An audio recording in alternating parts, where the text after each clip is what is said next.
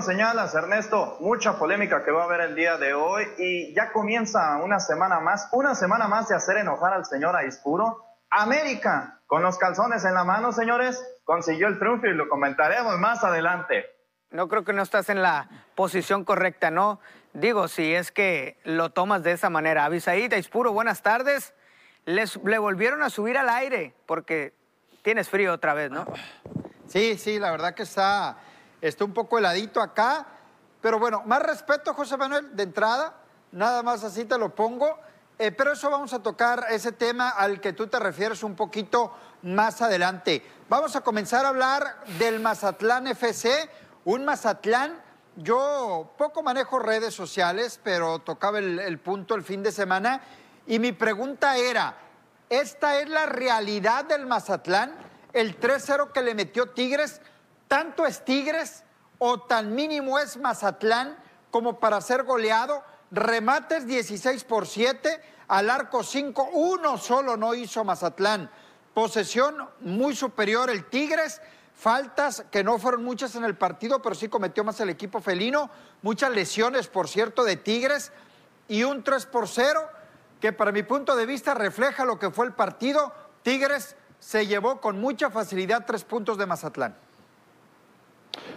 Fíjate que Miguel Herrera supo eh, llevar bien este equipo, ¿no? La verdad, yo le decía hay que darle paciencia. El Piojo lo estaban criticando desde muy temprano que arrancó el torneo y creo que tiene un plantel de sobra, ¿no? Siempre estamos acostumbrados, se lesionaba uno y entraba otro que en cualquier otro equipo iba a ser titular indiscutible, ¿no? Y, y lo hizo Tigres, un, un, primer tiempo donde no se vio tan bien y en el segundo se vio muy agresivo el equipo de Miguel Herrera y ahí definió el partido por completo. Obviamente, el quedar con nueve jugadores, primero con diez desde muy temprano, eh, los errores mentales también del equipo de Mazatlán, el planteamiento de Beñat San José en el segundo tiempo se le fue al conjunto de, de, Cañonero, pero al final de cuentas Tigres demostró ser superior y con eso le bastó, ¿no? Incluso se pudo haber llevado por ahí uno o dos goles más el conjunto de Tigres la, en la bolsa, ¿no? En lo que fue Mira, el partido del pasado viernes. Yo creo que a, hablando un poquito del tema de Mazatlán. Lo he venido diciendo eh, a lo largo de estas semanas que arrancó el torneo y creo que es una de las cosas que es constante aún en este partido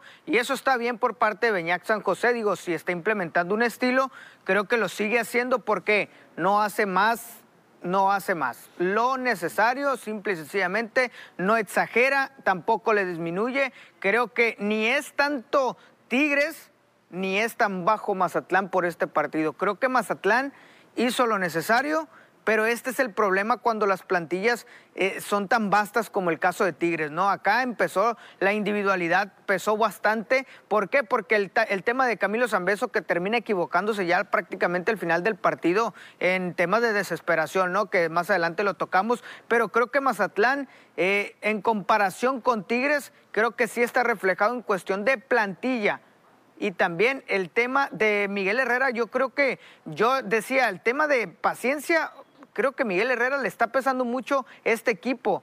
Le está pesando bastante, no lo está manejando de una gran manera. Aquí pesaron las individualidades y lo que dejó de hacer el Mazatlán.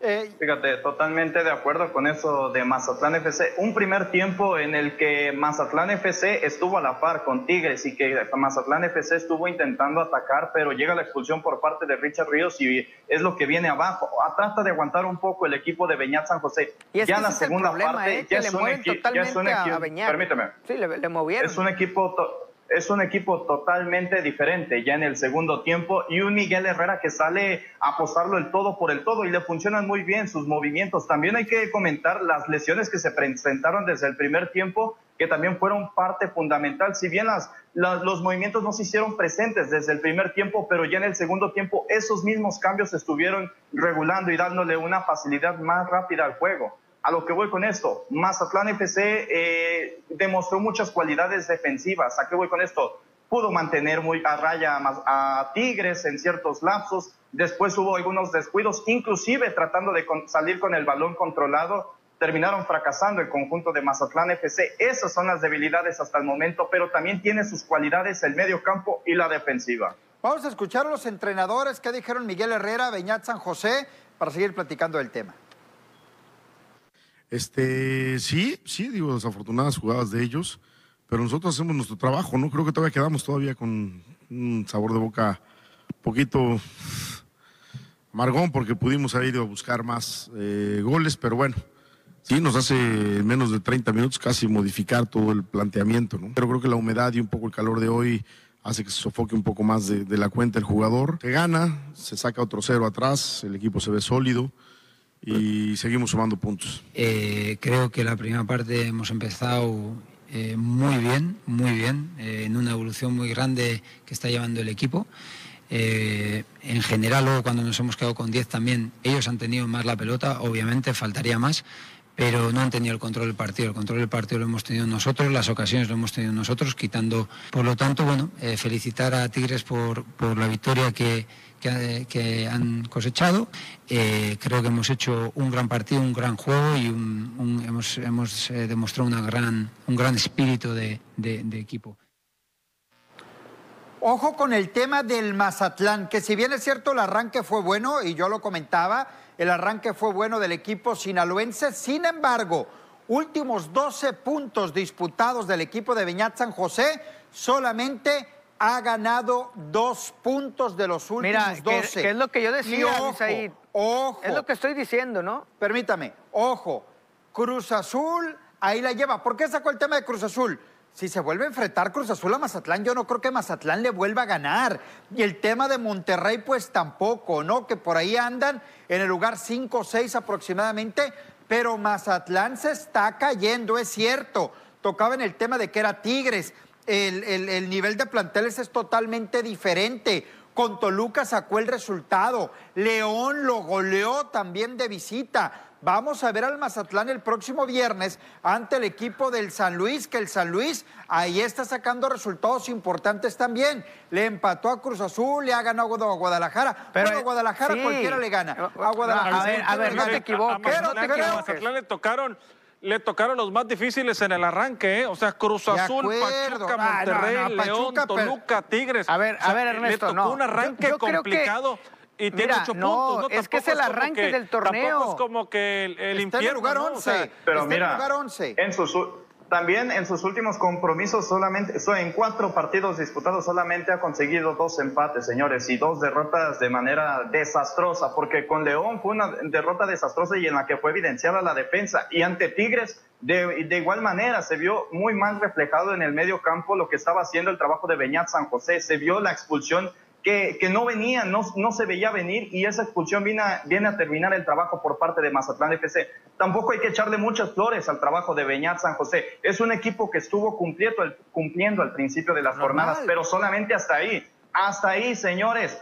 Rescató un empate ante Toluca y tuvo una muy buena reacción, pero de ahí en más el equipo ha venido en picada. Y yo lo comentaba anteriormente, hay que esperar a que pase solamente un tercio de lo que viene a ser el torneo para que los demás equipos estén agarrando ritmo. Exacto. Si le venciste a Cruz Azul es porque, si venciste a Cruz Azul es porque Cruz Azul estaba fuera de ritmo y Mazatlán FC se había preparado Mira, de buena manera y Cruz Azul tenía bajas. Yo- Esos son los principios. Tampoco es alabar a Mazatlán FC todas las veces que se pueda, sino también tiene su punto de crítica. Ya están los equipos en ritmo, así que también hay que entender eso.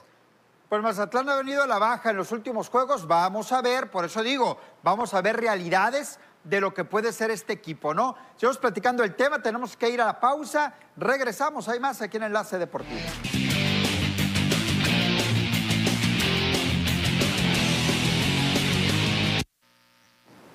De regreso en Enlace Deportivo, el líder sigue siendo el conjunto de Cuapa. Las Águilas del América, yo no sé por qué se empeñan en decir que no gusta, siempre sacan Porque no algo, gusta, Misaid. Siempre dicen. Porque no ver, gusta, por eso ¿qué nos empeñamos. en México, Porque no gusta, ¿Qué simple y sencillamente gusta por eso. En México, ¿qué equipo gusta en el fútbol mexicano?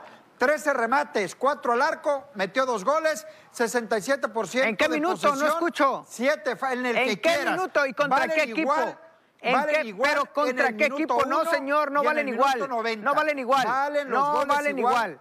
¿A no, poco señor. valen dos o no, tres no, no, goles señor. Fíjate bien. al Fíjate uno? bien. Y tú sabes que este partido tenía para ganarlo en la mesa, lo tenía listo el América porque es el último lugar el Cholos. Cholos es el último lugar y le ganas en el 91. está mal. Eso está mal para el americanismo. Eso no lo puedes aceptar, Avisaí. Está bien. Ay, ganó, apláudanle. Es líder, apláudanle. Qué bueno. Pero no puedes ganar el 91 y 94. No eres el Cruz Azul, ni tampoco le estás jugando al Cruz Azul, ni te está jugando el Cruz Azul. Eres el América. Tienes que salir con dignidad. El 91 y 94 es mediocre. Ganas pero mediocremente.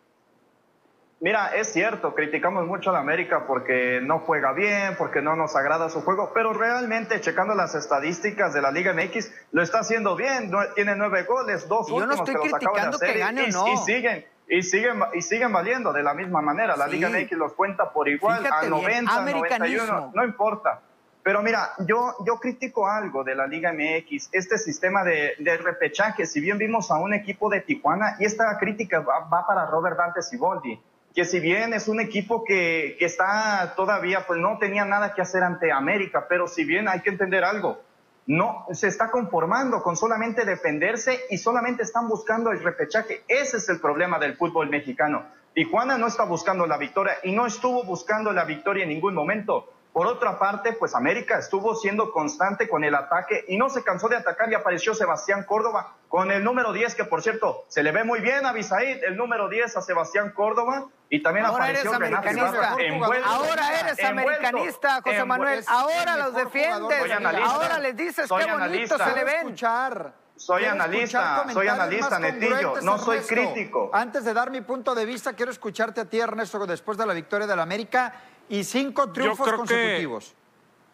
Yo creo que, mira, me pongo del lado de Netillo y también te entiendo a ti como no, americanista. Es que yo no soy americanista. no, señor. América, debió de haber resuelto, América debió de haber resuelto antes, pero si bien es cierto, pues los goles y los puntos valen lo mismo, ¿no? Para el conjunto de Cuapa. Yo sé que se le exige y se le tiene que exigir jugar bien este equipo, ¿no? Más allá de lo que consiga eh, y, que apenitas, ¿no? Sobre la hora saque el resultado. A mí lo que me decepciona es el tema de Renato Ibarra. Para mí, yo ayer que vi que estaba Renato Ibarra en la alineación, o que estaba contemplado para el partido, la verdad fue... fue, fue Doble discurso, ¿eh? Así son los americanistas, Ernesto. Doble discurso. Por lo que significa América, por los valores que aparentemente tiene el equipo y, para mí sí fue, híjole, caray, ¿no? ¿Cómo, es posible que un equipo que sirve como ejemplo termine haciendo esto, ¿no? Y al final festejándole a este señor, ¿no? Pero, pero al final de cuentas, pues es una victoria para el equipo de América con un sabor agridulce. Para mí es una victoria agridulce dulce lo que deja, lo que deja América, porque si bien es cierto, pues el agregado es lo que le termina por salvar el día a Santiago Solís. A ver, yo, voy a lo siguiente, ¿no? ustedes me tachan a mí de americanista, supuesto americanista. ¿Y no? ¿No, eres? No, a ver, mira, Ernesto, mira, y te lo voy a decir de la siguiente manera, pero sí quisiera que me dejaran hablar. profesor. Porque estoy, mira, ahí Estamos perdidos con este hombre. Estamos perdidos. Me interrumpen, me interrumpen. Pues mira lo que estás diciendo, dices que comentarios coherentes, congruentes, y mira lo que estás diciendo. Fíjate lo que estás diciendo. Eres el más americanista de todo Culiacán, de todo Sinaloa, de, todos, de toda la región. Así no puedo, así no puedo. Mira, mira Ernesto, a ver, me taches de americanista porque digo que el América juega, juega un fútbol que le ha permitido estar en el liderato, le saca tres puntos a León, le saca cinco, siete, le saca al Cruz Azul, está muy por encima del Monterrey, está por encima de los Tigres. ¿Y quién está discutiendo eso? Bueno, déjame hablar. Déjame Nadie está discutiendo pues yo los eso. hablar y los estoy dejando dar su punto de vista para yo dar el mío. Me critican porque digo que América saca victorias, porque digo que América está sacando los resultados, porque está jugando mejor que los demás. Volten a ver la tabla. Ahí está el América dándome la razón las estadísticas de lo que yo hablo aquí, no porque sea o porque no sea americanista. Más adelante, en el siguiente bloque, vamos a hablar del Guadalajara. La tabla no sirve en el fútbol ah, mexicano. no, ¿eh? pues entonces, ¿de qué ah, se trata? América lleva cinco victorias de manera consecutiva. Es líder de la competencia. ¿Dónde te, ponemos el trofeo? Pásenle con el trofeo de la América, por favor, de una vez. A bravo. Cuando hablamos dos, Tengo una duda. o cuando hablamos tres, la gente que nos está viendo no está entendiendo, ¿eh? No está entendiendo de qué se trata o de qué estamos hablando.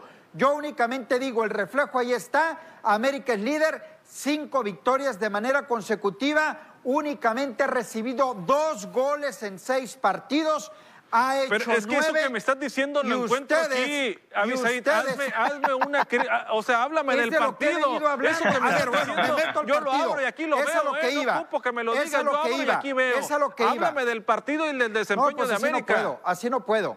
Así no puedo, simple y No, sencillamente así no puedo. O sea, si, si, si me quieren pedir mi opinión Claro, y cuando no comienzo puedes. a hablar están hablando ustedes, así no se puede. Así no se puede, Avisaí. No, mira, yo creo No, que no hay que puede. dar los tiempos y hay que, hay que Ahora, dar un los poco de argumentos de respeto, ¿no? ustedes- Los comentarios de las Los personas. argumentos de ustedes es que no anotó gol. En América terminó ganando el partido. ¿Cómo? Y los goles valen igual ¿Cómo? al minuto 1 que al minuto 90 o al minuto 45. O sea, así no se puede. Vamos a la pausa, mejor regresamos. Perdido.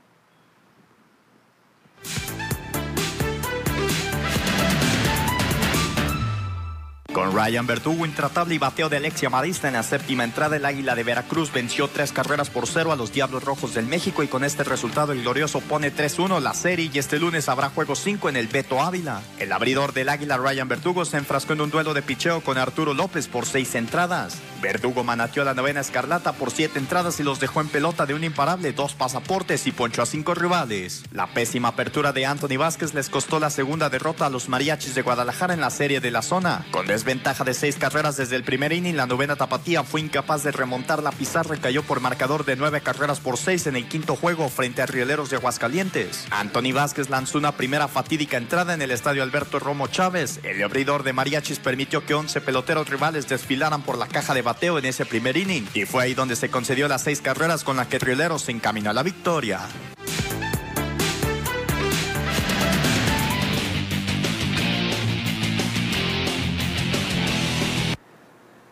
Bueno, vamos con el resto de la jornada. No me permitieron hablar estos eh, tres jóvenes que tengo eh, conmigo opinando, que no me dan argumentos sólidos, únicamente que tienen que anotar eh, los goles. No valen si no es en el primer tiempo o en los primeros 20 minutos del segundo. Pero bueno, un argumento muy pobre que me presentan los tres. Ya veíamos el 3-0 de Tigres sobre Mazatlán. Atlas y Toluca empatan sin goles.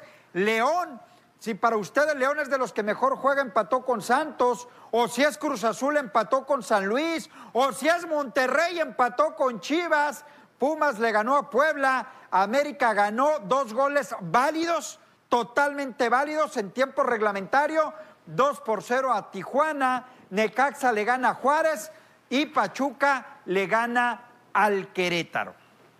Oye, por cierto que Querétaro se quedó sin director técnico eh, ante la derrota ante Pachuca, pero lo comentamos un poquito más adelante. Altamirano. Avisaí, las Chivas, las Chivas rayadas de Guadalajara que dieron A el ver. partido de su vida, pero que no Eso respondieron. es lo que Al yo final iba. decepcionaron. A mí me tachan, a mí me tachan que soy americanista, que no quiero al Guadalajara, que odio a Guadalajara. Jóvenes, yo lo que quiero ¿Y que no? entiendan, permítame Ernesto, no? permítame Ernesto, lo que quiero que entiendan es que estoy hablando de América, volteé a ver la tabla, volteé a ver los resultados que tiene, lo que critico de Guadalajara, volteé a ver los resultados, volteé a ver lo que hacen sus jugadores, volteé a ver lo que está haciendo el equipo, me está dando la razón, simple y sencillamente. Danos las estadísticas, Avisaí, ya sabemos que no quieres a No, Chivas. bueno, ahí Mira. está lo que está pasando con Guadalajara, apenas seis puntos. Yo creo que hay algo muy claro, ¿no? Y, y las estadísticas ni la debería de poner, señor productor, por favor. Eh, yo creo que quite eso, no, no tiene razón de ser. Este Guadalajara no tiene ni pies ni cabeza, no tiene absolutamente nada. Gracias por quitarlas, qué bueno. Eh, el, el Guadalajara no le veo yo ni sentido. Si se pudiera en este momento, por favor, a Mauri Vergara, eh, también a, a este, al, al señor Peláez y a todo el equipo, si pueden entregar las llaves del, del Acron y que alguien más llegue o que no sé, que alguien se salga No, ya no, y eso- que se retire este Guadalajara, por favor, porque lo único que está haciendo está visita, ¿eh? dando lástima. Exacto, es que a eso te decía, Abisaí, Ernesto, Abisaí, te decía, a ver, yo- yo no le voy a- yo no le voy a Guadalajara, ¿eh? yo no le ¿cómo voy al Guadalajara ni soy aficionado Guadalajara. te decía fuera del aire. Para mí, dentro, dentro de lo que veo, un punto de visita no se me hace ¿Supiste mal ni para contra 10 Guadalajara ni para quién casi más. todo ¿eh? el segundo tiempo? A ver, Abisaí, te lo decía, Sí, sí, te lo sí, decía fuera del No, aire no pueden y te decir dije, eso, no pueden te decir dije, eso. Abisaí, ¿o ¿Sabes no? cómo le vamos a poner este programa? Chivas TV le vamos a poner. No, señor, no, señor. No digas marcas, solo Fíjate bien. que no me parece un mal resultado para una visita. Punto. A ver, Ernesto, no lo estoy aplaudiendo el platicaba, desempeño, lo- solamente hablo de los resulta- del resultado. Lo platicaba con Avisadita Ispuro y, te- y le iba a decir, mi justificante mediocre, si yo soy un mediocre, un aficionado mediocre como este equipo que es mediocre, yo puedo aplaudir el 0 a 0 y decir, oh, le sacamos un punto al Monterrey en su casa. Ese es un comentario mediocre como este equipo. Qué bueno, qué padre, Es que por- pero no, equipo este equipo, este equipo cae debió de haber ganado. Ernesto, debió de haber ganado. Porque tenía Pero ¿de el dónde segundo que? Si- Tiene apenas- plantel, tiene con qué. Pero los cambios fueron para guardar el cero por cero. Qué mediocre equipo chico. Es un equipo chico. Mira, La verdad, totalmente. Podemos, podemos, mira, Netillo y compañeros, podemos estar criticando el rendimiento de Chivas, pero también es la crítica para Monterrey, que también tiene una plantilla bastante completa y una de las nóminas más eh, caras de la Liga MX. Y no pudo contra Chivas. También ahí está la crítica. José yo decía ver, que yo, yo decía. programa. A ver, permíteme, a ver, José Manuel. Permíteme, En Abisaín y el papel, permíteme, José Manuel. En el permíteme, Netillo, en permíteme, Netillo. ¿qué- Todavía no termino mi mejor? comentario. Pero ¿cómo ¿Chivas quieres? o Monterrey? Netillo, ¿Cómo quieres que Chivas responda? ¿Cómo quieres que Chivas responda ante Monterrey, que sabemos que representa un rival bastante peligroso, pero no pudo sea ante que ellos? Y yo Monterrey digo es más que el Chivas. partido- Yo, sí, yo lo sostengo. Ahorita sí, ahorita, sí, ¿eh? Ahor- ahorita sí. ahorita Pero mira, sí. yo sigo Y- y sosteniendo, bueno, Eso y es lo que preocupa. Realmente Dieron- eso dieron es el- lo que preocupa. Que ahora Monterrey, que ahora Tigres, que ahora hasta el Atlético de San Luis es más que Chivas. Eso es lo que realmente preocupa. Mira, yo digo que dio el partido de su vida. ¿Por qué No, digo esto? Después de las declaraciones Pues que tuvo estamos muy Ricardo mal, ¿eh? Peláez, se Sí, buscaba la victoria. Chivas estaba tratando de arriesgar con la victoria, hubo una expulsión y con un hombre menos no pudo Chivas, sí, lo de Chivas es totalmente Pero con un hombre menos, el. Monterrey supo detener. O sea, que es Totalmente de acuerdo, mejor. totalmente de acuerdo. Pero es que yo solamente estoy escuchando puras críticas, puras críticas. Ay, ay, pero ¿y qué quieres que solución, diga? ¿Que aplauda? Den ¿Qué una quieres que le solución. aplauda a Chivas? Que hablemos bien del solución. equipo que Netillo, tiene te la pasas puntos, criticando a las Chivas. que no puede ganar solución. partidos, ¿Cuál podría que ser no la solución? puede meter Hablas goles, de que José se Manuel. retire a Mauri Vergara, hablas de que se retire Ricardo Peláez, ¿Y no? pero eso no es la solución, señores, y se ha ¿Y visto cuál es la solución? en anteriores torneos. Ah, ¿Cuál dame la solución. Que se vaya Víctor Manuel Bucetich. Esa es la solución, señores. Han venido técnicos, ya estuvo Cardoso, ya estuvo el, el- el- el jefe Boy y tampoco Estuvo. Tena Dame- dame- y dame tampoco. el solución. problema son A ver, todos, son todos. a ver, sencillo, ¿qué pero decían que no sea mediocre. ¿Qué decían aquí que yo les decía que le bajaran poquito? Rey Midas, Rey Midas, Rey Midas, Rey Risas. lo es, Rey Risas, yo nomás creo. no ahí se ve, se ve, Ernesto. Se ve Y lo mira, que está haciendo con y Guadalajara. mira, O sea, hace rato, hace rato que leía, leía que por- posiblemente Jaime Lozano, que hizo un buen papel con, eh, con To- en Tokio, ganó una medalla, qué bueno, qué padre. Ojalá venga y levante, pero también se habla del Turco Mohamed. Y le decía a Bisaí, mira, se habla de que el Turco Mohamed, ah, es una buena opción. Ya ninguna es buena opción. El que venga y levante este barco, pero que haga resultados en el momento, no nombres. No quiero nombres, Yo quiero tengo- resultados. Yo tengo más de tres años diciéndoles, ¿qué digo tres? Desde el 16 que fue campeón Guadalajara. 17. Y cuando traen a esta bola de petardos que trajo Chivas, quitando a dos, tres, uno de ellos Alexis Vega, lo he dicho, Macías que ya se fue, los demás son petardos para Guadalajara, empezando con Antuna y pasando por todos los que están. Los resultados ahí están. No levanta Guadalajara con un técnico, con otro, con otro se animaron a, a llamarle las galácticas, no sé de dónde, no sé de dónde. Y ahorita me van a decir, sí, el Chicote le hizo tres al América. Qué vergüenza No que sigan de eso. hablando Siempre sales con lo mismo. Qué siempre que vergüenza. hablamos del Guadalajara sales qué con el mismo vergüenza para de Guadalajara. Pues ¿eh? ahí está la mediocridad, Ernesto. Yo les he dicho, no son jugadores para Chivas. Chivas necesita reforzarse con otro tipo pero, de elementos. pero eso de los jugadores hace tres años ya, No, ya es que cámbiale sigue el por las mismas. no, habla sigue, de otra sigue cosa, por las mismas. siempre hablas de eso, de sigue lo mismo. por las mismas, Entonces- Guadalajara, y el tiempo Mira. me está dando la razón. Vamos a escuchar a los técnicos. Bueno, en esta ocasión yo creo que lo que hemos venido viviendo creo que es algo que nos incomoda y creo que los hechos son los únicos que en un momento tenemos que estar comentando. eh, no más excusas, como se ha estado llevando a cabo y bueno, sabemos que la afición quiere resultados y vamos a buscar los resultados. Eso es lo que tenemos que estar buscando y estamos trabajando constantemente y seguiremos así. Pero hoy sí no, no era nuestro día, no estuvimos bien con la pelota, cansados quizá, fatigados quizá, y ya con 10 pues era prácticamente imposible. Realmente no estuvimos 11 contra 11 tampoco tan mal, eh, fue un ida y vuelta, nunca ningún equipo impuso sus condiciones hasta que al 56 nos quedamos con un hombre menos, ahí ya prácticamente se puso muy cuesta arriba el partido, lo único que nos correspondía pues, era tratar de estar organizados y tratar de salir a un contraataque, tuvimos un par de corners al final, un tiro por ahí, pero poco más, no fue la mejor noche para nosotros ni mucho menos, y ahora pensar en, Tijuana para que...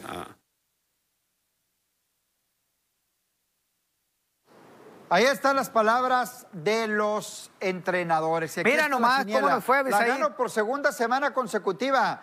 La, la gano por segunda semana consecutiva. Ernesto, te tiene que empezar a dar er- miedo. Te piso los talones ya. Eres las chivas de las quinielas. Te piso los talones. En último Pero yo sí estoy reaccionando. Las chivas no reaccionan. Ya te tengo tres puntos. Ahí te tengo. Ahí te tengo. Seguimos sumando. Estamos de líderes. Hace frío en la cima, Bisaid. Hace frío en la cima.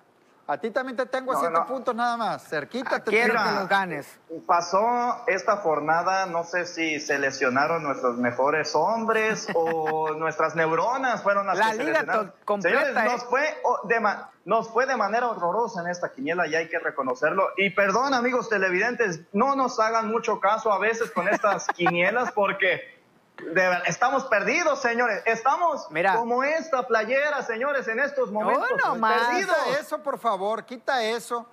Vamos a pausa mejor. Regresamos.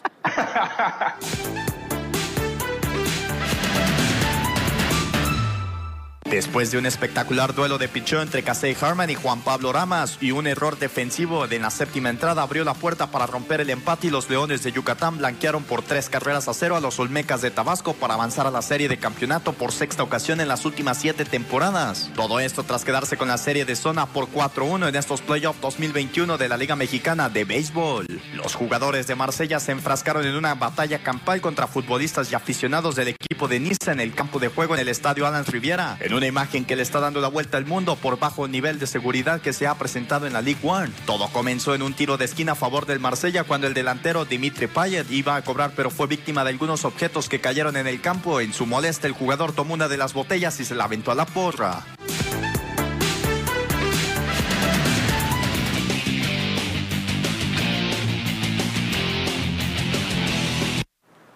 Como experto, siempre das lo mejor de ti en la obra. Garantiza la calidad de tus trabajos usando adhesivos para pisos y muros. Pega Azulejo, Pegavitro y Polimor. Los mejores adhesivos en la zona del Pacífico. Detrás de cada recubrimiento duradero. Niasa, entre tú y tu obra. Mazatlán eh, Femenil Jóvenes, tenemos transmisión el día de hoy. Recibe al Pachuca ahí en el Bello Puerto. Así es, Abisaín, la Liga MX femenil por TVP desde el Kraken. El día de hoy el equipo de Miguel Hernández, pues con una oportunidad clara ante el equipo del Pachuca Mazatlán, que está en el sótano, ¿eh? ahí está, no ha podido levantar en este torneo, se vislumbraba un torneo muy complicado para este equipo, pero ahí está peleando, ¿no? Tratando de sacar los resultados, van contra Pachuca, que es decimosegundo lugar de la tabla general, con dos victorias, dos empates, dos derrotas, este conjunto de Pachuca. Vamos a ver si, si logra mantener eh, el andar, ¿no? El equipo de Miguel Hernández en cuestión de buscar una victoria, porque es lo que necesita este equipo. Anotar, buscar victorias, salir del hoyo, eh, tratar de hacerlo. Creo que Pachuca puede ser un rival al cual le puedes plantar eh, juego el día de hoy en el Kraken. La transmisión 645 a través de las redes sociales, en Facebook, en Deportes TVP y poco antes de las 9 de la noche por televisión. Ahí nos puede seguir, ¿no? Así para que esté pendiente de lo que va a ocurrir eh, en lo que viene a ser estos partidos del equipo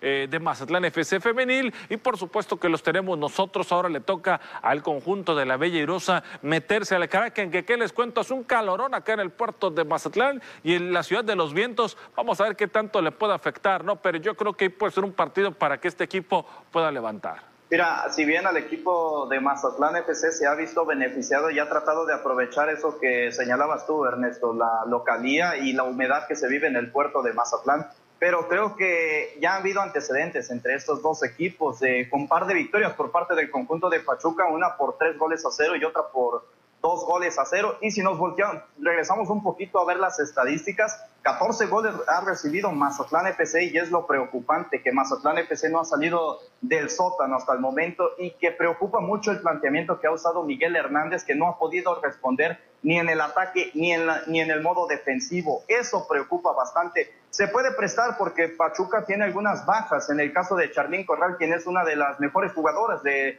la selección mexicana y muchos la conocemos por lo emblemática que es, es baja para este partido, no estará disponible para el conjunto de Pachuca pero tiene que aprovechar eso Mazatlán FC que también vienen de una derrota ante América y podría ser factor importante. Mazatlán FC tiene, tiene todo para qué, pero no, no encuentran el gol y ese es el problema. Y a eso sumen de que hay más problemas porque Paloma no va a estar para este compromiso tampoco. Mira, qué, difícil, ¿no? Para el conjunto del Mazatlán, que aunque estés en casa, llegas como víctima, ¿eh? Por ser el, último lugar de la tabla, 14 goles en contra, cero a favor, es muy difícil, tiene que encontrar la manera de cómo eh, revertir esto, ¿no? La primera victoria creo que sería importante, no sé si se va a dar contra Pachuca, y me sorprende también porque Pachuca en el arranque de esta liga fue de, de los mejores planteles que había en su momento y que tenga este, este porcentaje también de victorias y de derrotas, Pachuca, eh, digo, le puede ayudar mucho a Mazatlán enfrentarse a alguien que esté,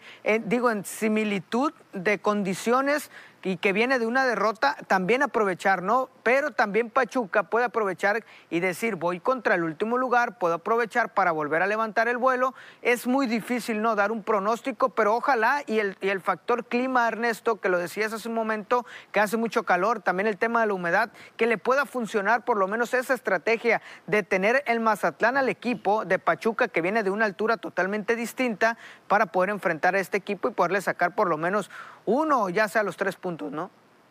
Vaya, no, no ha hecho gol el equipo femenil eh, Mazatlán en la Liga MX. Ojalá sí. que poco a poco, ¿no? Y que sea escalonada esta situación, pueda anotar, pueda sacar el resultado, ¿por qué no? Creo que los factores se pueden combinar, acertadamente lo decían. Uno, el tema del clima. El calor ha estado tremendo en estos últimos días en esta región y el tema de la baja, ¿no? Que presenta Pachuca y que también le ha costado un poco de trabajo sacar eh, algunos de los resultados, ¿no? Ernesto, a, a las es, 20 horas, sí. tiempo del centro de México, vamos con la transmisión, ¿no? Sí, a las 6:45, ¿no? Por Facebook nosotros estaremos arrancando ahí para que no se lo pueda perder.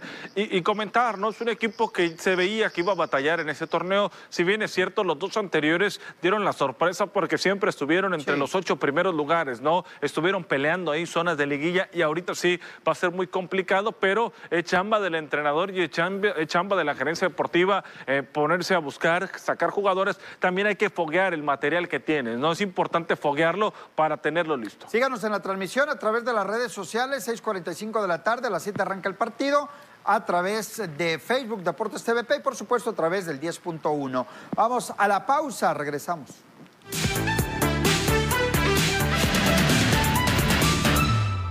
Jordan Izugas logró la mayor victoria para el deporte cubano al derrotar por decisión unánime a Manny Pacquiao en la que pudo ser la última pelea de la leyenda filipina para retener el campeonato welter de la Asociación Mundial de Boxeo. Aunque solo tuvo dos semanas para preparar la pelea, el cubano dio una gran demostración de boxeo para quedarse con el triunfo a costa de un Pacquiao que demostró estar lejos de su mejor forma física. Las tarjetas lo favorecieron por 115, 113, 116, 112 y 116, 112 para dejar bien claro lo que sucedió. CM Punk está de vuelta en la lucha libre y apareció sorpresivamente en All Elite Wrestling. El pasado viernes por la noche, empresa con la que ya firmó contrato. Tras siete años de ausencia en los encordados, el ex gladiador de la WWE se dijo feliz por su regreso a la lucha, la cual definió como su amor verdadero tras probar suerte en la UFC dentro de las artes marciales mixtas.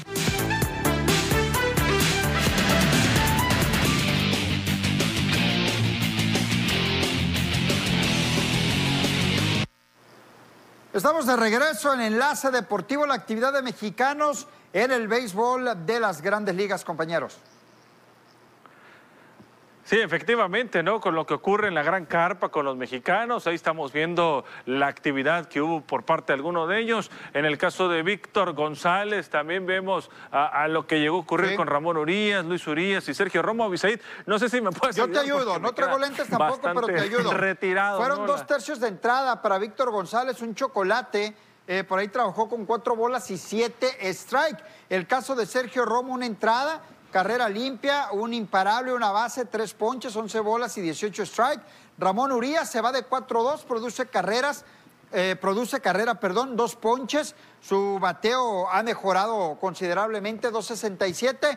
Y su hermano Luis Urias de 3-1, carrera anotada, dos bases, un ponche y su promedio de bateo anda en 2.48. Fue la actividad de los peloteros eh, mexicanos el día de ayer en el mejor béisbol del mundo. El tema de Ramón Urias, que tiene par de cuadrangulares este fin de semana, el sexto y el séptimo caen en este fin de semana. También reconocerlo, ¿no? Que a pesar de que los Orioles ya sabemos que no tienen posibilidad alguna ya de alcanzar algún algún de postemporada, nada de postemporada. Yo creo que es, bien por, Ramón que sigue aportando la ofensiva y a la defensiva también tiene par de jugadas interesantes. Así que digo, esto es importante porque si en el mercado, en los cambios, algún equipo interesante que pueda contender a estar en playoff lo ve y le gusta su estilo, pues lo puede llevar. Lo mismo pasó con, con Luis Urias cuando llegó a, San Diego, ¿no? San Diego estaba, no estaba pasando un buen momento, empezaba apenas a despegar San Diego, que fue cuando lo agarraron los cerveceros de Milwaukee hablando en el caso de los hermanos Urias, que como tú lo señalas, Netillo, han reído, y más Ramón Urias, cuando ha tenido la oportunidad que entra como bateador emergente o a veces eh, cuando le da la confianza el manager. Y en el caso del Huicho, que no tiene números tan disparejos totalmente, este, tiene los números casi similares en, en cuestión del porcentaje de bateo, pero uno, ¿eh? uno, uno, uno con los cerveceros de Milwaukee que tienen un equipo con mejor ofensiva, pero también Alejandro Kirk que tuvo oportunidad y no lo mencionamos, pero tuvo una actuación bastante discreta yéndose de 4 y 1 con los azulejos de Toronto. De ahí en poco a poco aparece la ofensiva de la Legión Mexicana en cuestión ofensiva en las grandes ligas, señores. Oye, y el que apareció, ¿no? De buena forma fue Miguel Cabrera, que vuelve a hacerlo en el béisbol de la Gran Carpa. Ahí lo estamos viendo, este veteranazo que tiene pues muy buenas temporadas. Ahí aparece eh, lo que ha llegado a ser este señor con el equipo de los Tigres no, Impresionante, 19 temporadas, 2.556 juegos jugados, 9.515 turnos al bat. Ha conectado 2.955 imparables, 591 dobles, 500 cuadrangulares, 1.785 ¿eh? producciones. Así es, Neto. Y el promedio de bateo en todas esas campañas de 311 es muy bueno. Exactamente, el número interesante, 500 cuadrangulares, o sea, 500 cuadrangulares. Hay que poner en mente lo que eso significa para un pelotero y ya es un club muy selecto de peloteros que pueden llegar a esa cifra en lo que viene a ser el béisbol de las grandes ligas y Miguel Cabrera, que es un viejo lobo de mar, experimentado y que todavía sigue respondiendo. Que arrancó esta temporada precisamente dando el primer cuadrangular de la temporada, ¿no? Precisamente Miguel Cabrera fue el que conectó bajo la nieve en aquel arranque de temporada, fue el primer partido de los Tigres de Detroit y tuvo ese primer cuadrangular de la temporada y sigue eh, dando de qué hablar, ¿no? También los Tigres de Detroit que poco a poco se han, se han ido apagando, ya no son protagonistas en las grandes ligas, por ahí arrancan bien y terminan cayéndose ya al final de temporada, media temporada, ya no les alcanza, pero Miguel Cabrera sigue haciendo las cosas interesantes, ¿no? El más cercano que tiene Miguel Cabrera, son 28 peloteros solamente los que están arriba de los 500 jonrones en la historia en grandes ligas. Y el más cercano, el más cercano es Eddie Murray, ¿no? Que tiene 504. 504 y, Gary Sheffield que tiene 509, que a los cuales los podría superar en esta temporada en el caso de Cabrera. Los más cercanos, ¿eh? pero ah, checaste los, los peloteros, ¿no? Los peloteros que acabas de comentar, Ernesto. Grandes peloteros en grandes ligas y Miguel Cabrera ahí anda. Es que si te pones a sacar un promedio, estamos hablando, si son 19 temporadas, 500 cuadrangulares, estamos hablando prácticamente alrededor de 50 palos de vuelta entera por temporada. Los que te conecta. Este pelotero es impresionante lo que ha hecho Miguel Cabrera. Y sabes una cosa, está a cinco imparables de llegar a los 3.000 hits Exacto. eh, en el caso de Miguel Carrera en Grandes Ligas. Vamos a la pausa, regresamos.